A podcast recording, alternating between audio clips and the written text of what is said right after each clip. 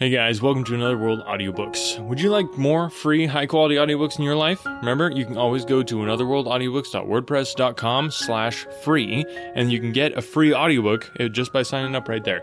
So go ahead and do that right now, and uh, I'll send you a free, full audiobook. It's just my way of saying thank you so much for being a listener of this podcast. And now, without further ado, I give you the next two chapters of Treasure Island. 29. The Black Spot Again. The council of buccaneers had lasted some time, when one of them re entered the house, and with a repetition of the same salute, which had, in my eyes, an ironical air, begged for a moment's loan of the torch. Silver briefly agreed, and this emissary retired again, leaving us together in the dark. There's a breeze coming, Jim, said Silver, who had by this time adopted quite a friendly and familiar tone. I turned to the loophole nearest me and looked out, the embers of the great fire had so far burned themselves out, and now glowed so low and duskily, that I understood why these conspirators desired a torch. About halfway down the slope to the stockade, they were collected in a group. One held the light, another was on his knees in the midst, and I saw the blade of an open knife shine in his hand with varying colours in the moon and torchlight. The rest were all somewhat stooping, as though watching the manoeuvres of the last. I could just make out that he had a book as well as a knife in his hand, and was still wondering how anything so incongruous had come into their possession when the kneeling figure rose once more to his feet, and the whole party began to move together towards the house. Here they come, said I, and I returned to my former position, for it seemed beneath my dignity that they should find me watching them. Well, let 'em come, lad, let 'em come, said Silver cheerily. I've still got a shot in my locker. The door opened, and the five men, standing huddled together just inside, pushed one of their number forward. In any other circumstances, it should have been comical to see his slow advance, hesitating as he set down each foot, but holding his closed right hand in front of him. Step up, lad, cried Silver. I won't eat you. Hand it over, lubber. I know the rules, I do. I won't hurt a deputation. Thus encouraged, the buccaneer stepped forth more briskly, and having passed something to Silver from hand to hand, slipped yet more smartly back again to his companions. The sea cook looked at what had been given him. The black spot. Uh, I thought so, he observed. Where might you have got the paper? Why, hello! Look here now, this ain't lucky. You've gone and cut it out of the Bible. What fools cut a Bible? Oh, there! Said Morgan. There, what did I say? No good will come of that, I said. Well, you've about fixed it now among you, continued Silver. You're all swing now, I reckon. What soft-headed lubber had a Bible? It was Dick, said one. Dick, was it? Then Dick can get to prayers, said Silver. He's seen his slice of luck, has Dick, and you may lay to that. But here the long man with the yellow eyes struck in. Belay that talk, John Silver, he said. This crew's tipped you to the black spot on full council, as in duty bound. Just you turn it over, as in duty bound, and see what's wrote there. Then you can talk. Thank you, George, replied the sea cook. You always was brisk for business, and has the rules by heart, George, as I'm pleased to see. Well, what is it anyway? Ah, deposed. That's it, is it? Very pretty road, to be sure. Like print, I swear. Your hand right, George. Why, you was getting quite a leading man in this here crew. You'll be captain next, I shouldn't wonder. Just oblige me with a torch again, will ya? This pipe don't draw. Come now, said George. You don't fool this crew no more. You're a funny man, by your account, but you're over now, and you'll maybe step down off that barrel and help vote. I thought you said you knowed the rules, returned Silver contemptuously. Leastways, if you don't, I do, and I wait here, and I'm still your cap'n, mind, till you outs with your grievances, and I reply. In the meantime, your black spot ain't worth a biscuit. After that, we'll see. Oh, replied George, you don't be under no kind of apprehension. We're all square, we are. First, you've made a hash of this cruise. You'll be a bold man to say no to that. Second, you let the enemy out of this here trap for nothing. Why do they want out? I don't know, but it's pretty plain they wanted it. Third, you wouldn't let us go at them upon the march. Oh, we see through you, John Silver. You want to play booty, and that's what's wrong with you. And then fourth, there's this here boy. Is that all? asked Silver quietly. Enough too, retorted George. We'll all swing in sun-dry for your bungling. Well, now, look here. I'll answer these four points. One after another, I'll answer 'em. I made a hash o' this cruise, did I? Well, now, you all know what I wanted, and you all know if it had been done, that we'd ha' been aboard the Hispaniola this night as ever was, every man of us alive and fit and full of good plum duff, and the treasure in the hold of her, by thunder. Well, who crossed me? Who forced my hand, as was the lawful cap'n? Who tipped me the black spot the day we landed and began this dance? Oh, it's a fine dance. I'm with you there, and looks mighty like a hornpipe in a rope's end at Execution Dock by London town, it does. But who done it? Why, it was Anderson, and Hands, and you, George Merry, and you're the last above board of that same meddling crew, and you have the Davy Jones's insolence to up and stand for captain over me. You that sank the lot of us, by the powers! But this top's the stiffest yarn to nothing. Silver paused, and I could see by the faces of George and his late comrades that these words had not been said in vain. That's for number one, cried the accused, wiping the sweat from his brow, for he had been talking with a vehemence that shook the house. Why, I give you my word, I'm sick to speak to you. You've neither sense nor memory, and I leave it to fancy where your mother was that let you come to sea. See, gentlemen of fortune, I reckon tailors is your trade. Go on, John, said Morgan. Speak up to the others. Ah, the others, returned John. They're a nice lot, ain't they? You say this cruise is bungled. Oh, by gum! If you could understand how bad it's bungled, you would see. We're that near the gibbet that my neck's stiff with thinking on it. You've seen 'em, maybe hanged in chains, birds about 'em, seamen pitting 'em out as they go down with the tide. Who's that? says one. That? Why, that's John Silver. I knowed him well, says another and you can hear the chains a jangle as you go about and reach for the other buoy. Now, that's about where we are. Every mother's son of us, thanks to him, and Hands and Anderson, and other ruination fools of you. And if you want to know about number four, and that boy, why, shiver my timbers, isn't he a hostage? Are we a going to waste a hostage? No, not us. He might be our last chance, and I shouldn't wonder. Kill that boy, not me, mates. And number three, Ah, well, there's a deal to say to number three. Maybe you don't count it nothing to have a real college doctor to see every day. You, John, with your head broke. Or you, George Merry, that had the og shakes upon you not six hours agone, and had your eyes the colour of lemon peel to this same moment on the clock. And maybe, perhaps, you didn't know there was a consort coming either. Well, there he is, and not so long till then. And we'll see who'll be glad to have a hostage when it comes to that. And as for number two, and why I made a bargain, well, you came crawling on your knees to me to make it. On your knees you came, and you was that downhearted, and you'd have starved too if I hadn't. Well, that's a trifle. You look here. That's why. And he cast down upon the floor a paper that I instantly recognized, none other than the chart on yellow paper with the three red crosses that I had found in the oilcloth at the bottom of the captain's chest.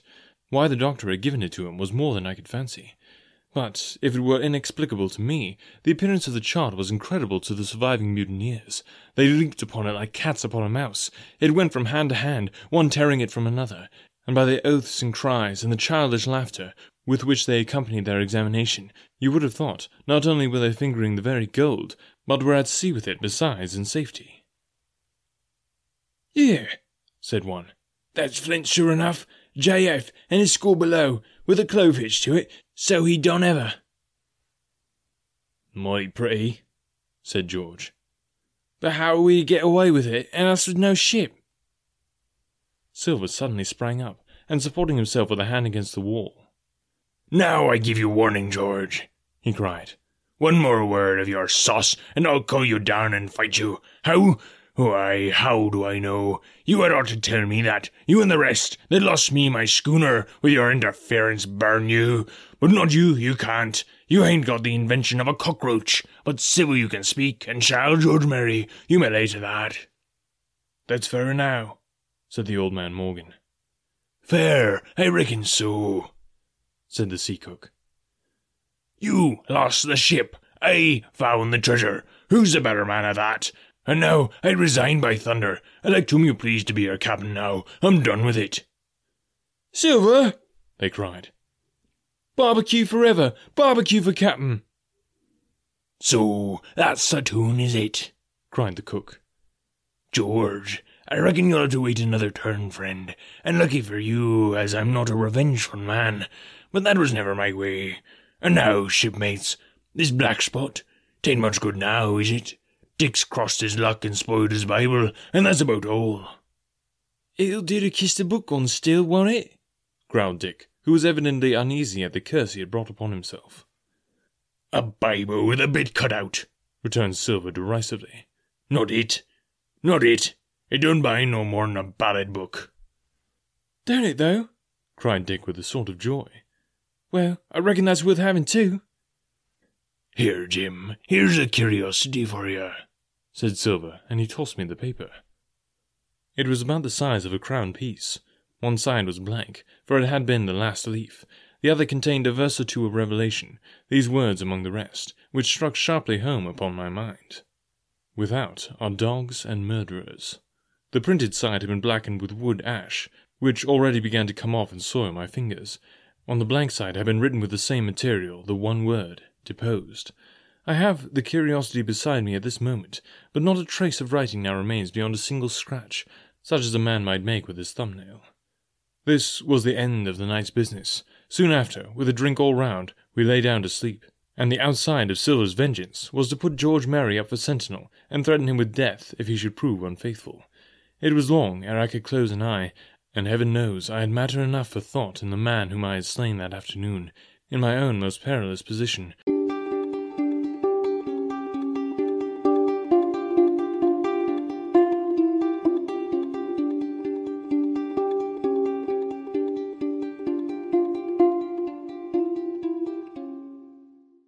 Hey, it's Ryan Reynolds, and I'm here with Keith, co star of my upcoming film, If, only in theaters, May 17th. Do you want to tell people the big news? All right, I'll do it. Sign up now and you'll get unlimited for $15 a month in six months of Paramount Plus Essential Plan on us. Mintmobile.com slash switch. Upfront payment of $45 equivalent to $15 per month. Unlimited over 40 gigabytes per month. Face lower speeds. Videos at 480p. Active Mint customers by 531.24 get six months of Paramount Plus Essential Plan. Auto renews after six months. Offer ends May 31st, 2024. Separate Paramount Plus registration required. Terms and conditions apply if rated PG.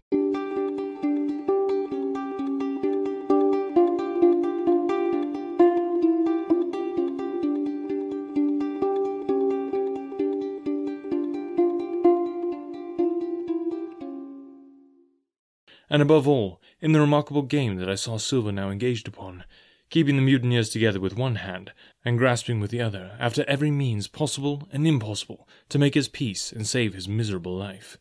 He himself slept peacefully and snored aloud, yet my heart was sore for him, wicked as he was, to think on the dark perils that environed and the shameful gibbet that awaited him. 30. On parole. I was wakened, indeed, we were all wakened, for I could see the sentinel shake himself together from where he had fallen against the doorpost, by a clear, hearty voice hailing us from the margin of the wood. Blockhouse ahoy! it cried. Here's the doctor! And the doctor it was. Although I was glad to hear the sound, yet my gladness was not without admixture. I remembered with confusion my insubordinate and stealthy conduct, and when I saw where it had brought me, among what companions, and surrounded by what dangers, I felt ashamed to look him in the face.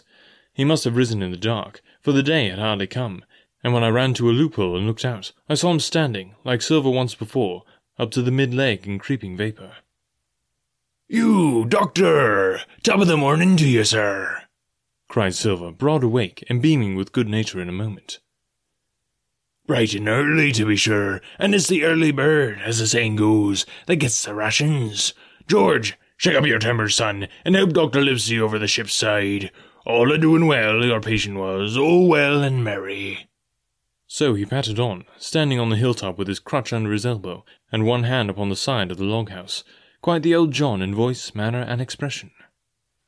We've quite a surprise for you too, sir, he continued. We've a little stranger here, he he. A new boarder and lodger, sir, and looking fit and taut as a fiddle. Slept like a supercargo, he did, right alongside of John. Stem to stem we was all night. Dr. Livesey was by this time across the stockade, and pretty near the cook, and I could hear the alteration in his voice as he said, Not Jim. The very same Jim as ever was, says Silver. The doctor stopped outright, although he did not speak, and it was some seconds before he seemed able to move on. Well, well, he said at last. Duty first and pleasure afterwards, as you might have said yourself, Silver. Let us overhaul these patients of yours. A moment afterward, he had entered the blockhouse, and with one grim nod to me, proceeded with his work among the sick. He seemed under no apprehension, though he must have known that his life, among these treacherous demons, depended on a hair, and he rattled on to his patients, as if he were paying an ordinary professional visit in a quiet English family. His manner, I suppose, reacted on the men, for they behaved to him as if nothing had occurred, as if he was still ship's doctor, and they were still faithful hands before the mast.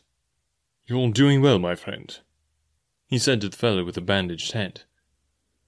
And if ever any person had a close shave, it was you. Your head must be hard as iron. Well, George, how goes it? You're a pretty colour, certainly. Why, your liver man is upside down. Did he take the medicine, man? Aye, aye, sir, he took it sure enough, returned Morgan. Because, you see, since I am Mutineer's doctor, or prison doctor as I prefer to call it, says Dr. Livesey in his pleasantest way, I make a point of honour not to lose a man for King George, God bless him, and the gallows. The rogues looked at each other, but swallowed the home thrust in silence. Dick don't feel well, sir, said one. Don't he? replied the doctor. Well, step up here, Dick, and let me see your tongue. No, I should be surprised if he did. The man's tongue is fit to frighten the French. Another fever. Oh, there, said Morgan. That come to spilling Bibles. That comes, as you call it, of being errant asses, retorted the doctor, and not having sense enough to know honest air from poison, and the dry land from a vile pestiferous slough. I think it most probable, though of course it's only an opinion, that you all have the deuce to pay before you can get that malaria out of your systems. Camp in a bog, would you? Silver, I'm surprised at you. You're less of a fool than many, take you all round, but you don't appear to me to have the rudiments of a notion of the rules of health. Well, he added after he had dosed them round, and they had taken his prescriptions with really laughable humility, more like charity school children than blood-guilty mutineers and pirates. Well, that's done for today, and now I should wish to have a talk with that boy, please. And he nodded his head in my direction carelessly. George Merry was at the door, spitting and spluttering over some bad-tasted medicine, but at the first word of the doctor's proposal, he swung round with a deep flush and cried, No! and swore. Silver struck the barrel with his open hand. Silence!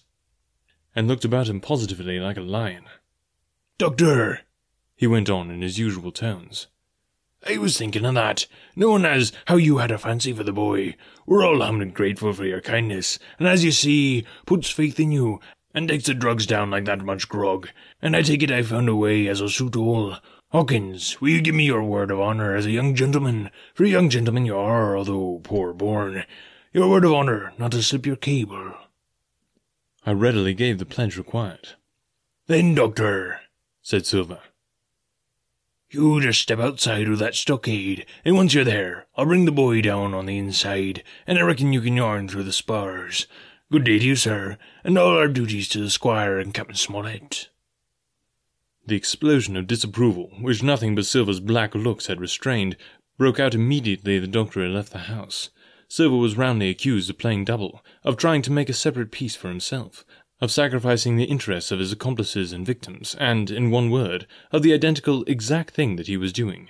It seemed to me so obvious in this case that I could not imagine how he was to turn their anger. But he was twice the man the rest were, and his last night's victory had given him a huge preponderance on their minds. He called them all the fools and dolts you can imagine, said it was necessary I should talk to the doctor, and fluttered the chart in their faces, asked them if they could afford to break the treaty the very day they were bound to treasure hunting. No, by thunder, he cried.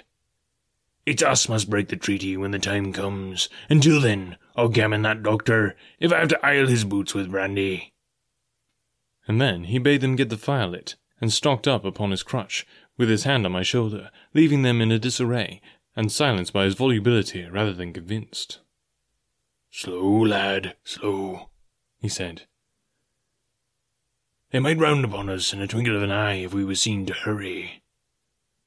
Very deliberately, then, did we advance across the sand to where the doctor awaited us on the other side of the stockade, and as soon as we were within easy speaking distance, Silver stopped. You make a note of this here also, Doctor, says he, and the boy'll tell you how I saved his life, and where to pose for it too, and you may lay to that. Doctor, when a man's staring as near the wind as me, playing chuck farthing with the last breath of his body like, you wouldn't mind it too much, mayhap, to give him one good word. You'll please bear in mind, it's not my life only now, it's that boy's into the bargain, and you'll speak me fair, Doctor, and give me a bit of hope to go on for the sake of mercy. Silver was a changed man once he was out of there, and had his back to his friends in the blockhouse. His cheeks seemed to have fallen in, his voice trembled. Never was a soul more dead in earnest. Why, John, you're not afraid? asked Dr. Livesey. Doctor, I'm no coward. No, not I. Not so much. And he snapped his fingers. If I was, I wouldn't say it. But I'll own up fairly. I've the shakes upon me for the gallows. You're a good man and a true. I've never seen a better man.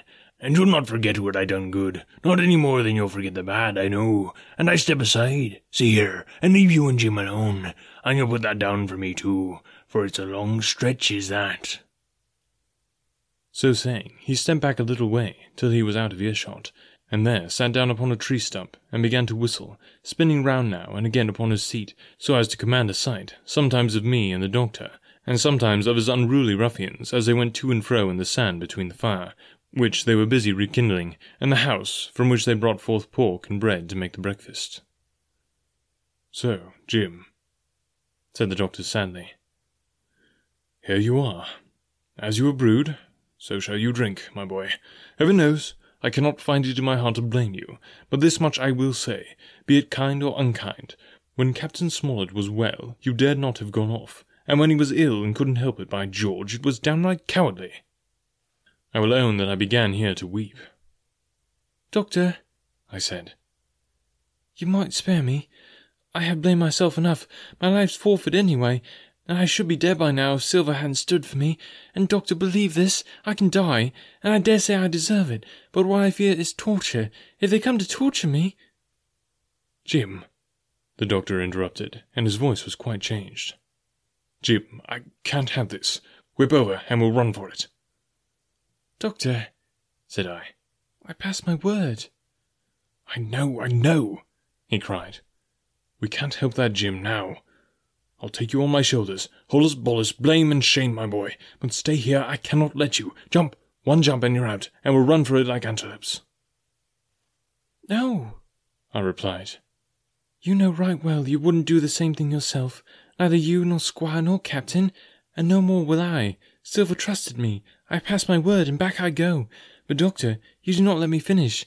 If they come to torture me, I might let slip a word of where the ship is, for I got the ship, part by luck and part by risking, and she lies in North Inlet, on the southern beach, and just below high water.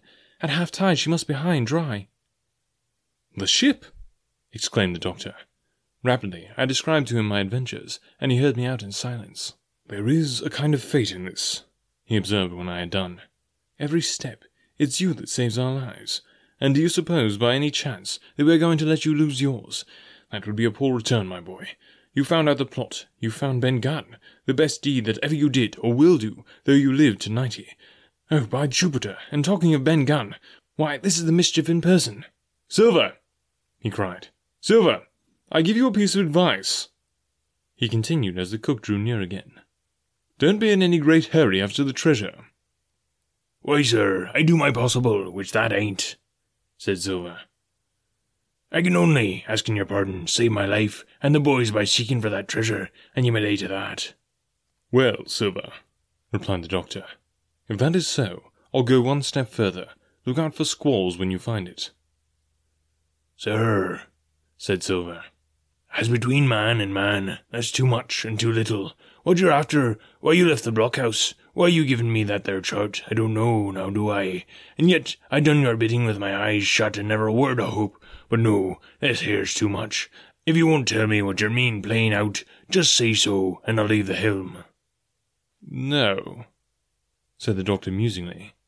I've no right to say more. It's not my secret, you see, Silver, or I give you my word, I'd tell it you.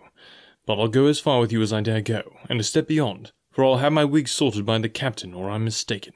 And first, I'll give you a bit of hope, Silver. If we both get alive out of this wolf trap, I'll do my best to save you, short of perjury. Silver's face was radiant. You couldn't say more, I'm sure, sir. None of you was my mother, he cried. Well, that's my first concession, added the doctor. The second is a piece of advice. Keep the boy close beside you, and when you need help, halloo. I'm off to seek it for you, and that itself will show you if I speak at random. Goodbye, Jim. And Dr. Livesey shook hands with me through the stockade, nodded to Silver, and set off at a brisk pace into the wood. All right, guys, like I mentioned before, we are getting close to the end of this book, so I want to hear from you. What audiobook do you want to hear next? Hit me up. All the contact information is down below, as always. Also, remember, if you want to support the podcast and help me uh, continue to produce uh, great content for you guys, you can go to anchor.fm slash Another World Audiobooks and click on support this podcast. That is a great way to do it. Or you can look for Another World Audiobooks wherever you get audiobooks and um, just go ahead and purchase them there. That's another great way to support the podcast. But uh, honestly, if, if you can't do that, if you don't feel like uh, contributing in that way, uh, one of the best ways is just to share the podcast. So tell somebody that you know about Another World Audiobooks. Manually subscribe their phone to this podcast, whatever it takes. Anyway, thanks guys so much for listening. Uh, we'll talk to you next time.